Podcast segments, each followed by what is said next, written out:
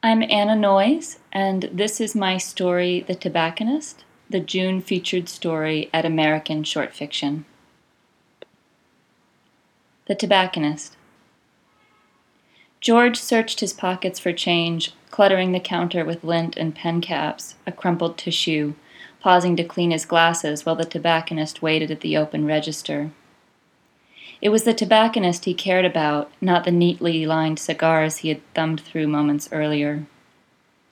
George could see the smoke shop from his kitchen window, and last week had watched the tobacconist as he emerged and stood on the street corner in a pouring rain, until his coat was drenched through and rain coursed from his hat.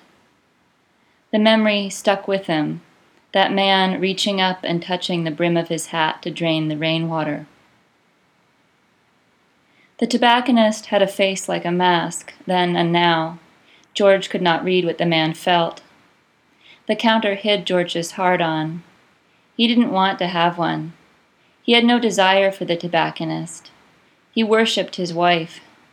She was four foot nine and called him Hun. She studied Ogham, an ancient British and Irish alphabet and divination system, as a hobby, and worked in the library archives the rest of the time, in a cool, dry, dimly lit room. He wanted to support her by showing interest in her work, so she took him to look at old paper under a microscope, and he could see each fiber weaving the sheet together. She had a gentle way of telling him things that softened the fact that she was smarter than he would ever be he loved his son, who spent hours after school fashioning a cubbyhole for his wild mice that he fed each evening with a kernel of cracked corn. George built a treehouse for his son, and on warm nights his son slept in the tree. Yet somehow he felt like the tobacconist was an intermediation between a life fully with his family and a life where he could leave them. That's fiddle faddle, he thought. It was his mother's word, resurrected from his childhood, from inside the cold, castle like house where she had spent all her days, reprimanding him and patting his hair. He had not meant to let her in.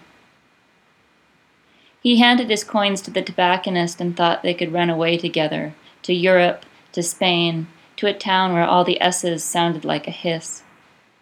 It was too much to ask the world allow him this tobacconist.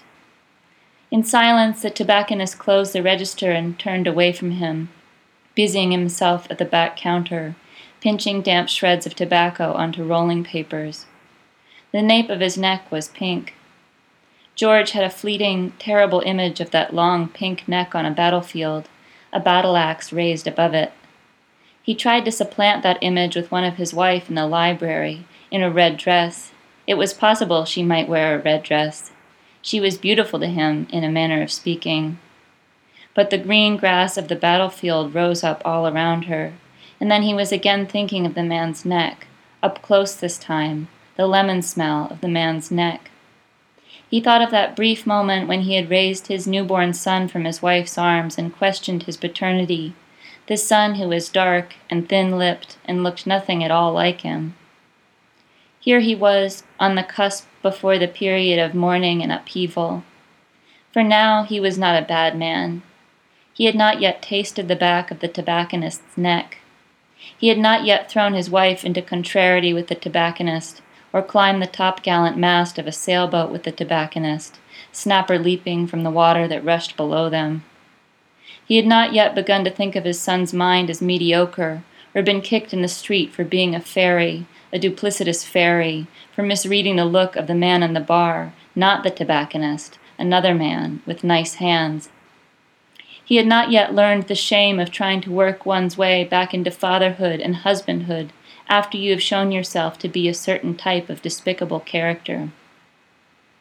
In this moment, at the tobacconist's counter, the solid sediment of his history was fragile as shale, as easily fragmented. One must learn to keep one's own counsel. The paved stones leading to life with the tobacconist disappeared. George left the shop quickly. Down in the harbor, a sailboat was lifting its anchor. He would kiss his wife's neck when he got home. He would slip with her into a bath. He would kiss between her thighs. It was a process of naturalization, making order from the disorder of his fantasy tobacconist, battlefield, boat, how the wind might have whipped their faces. To have a boy and a wife, he thought, was a gift. What an incredible, incredible gift.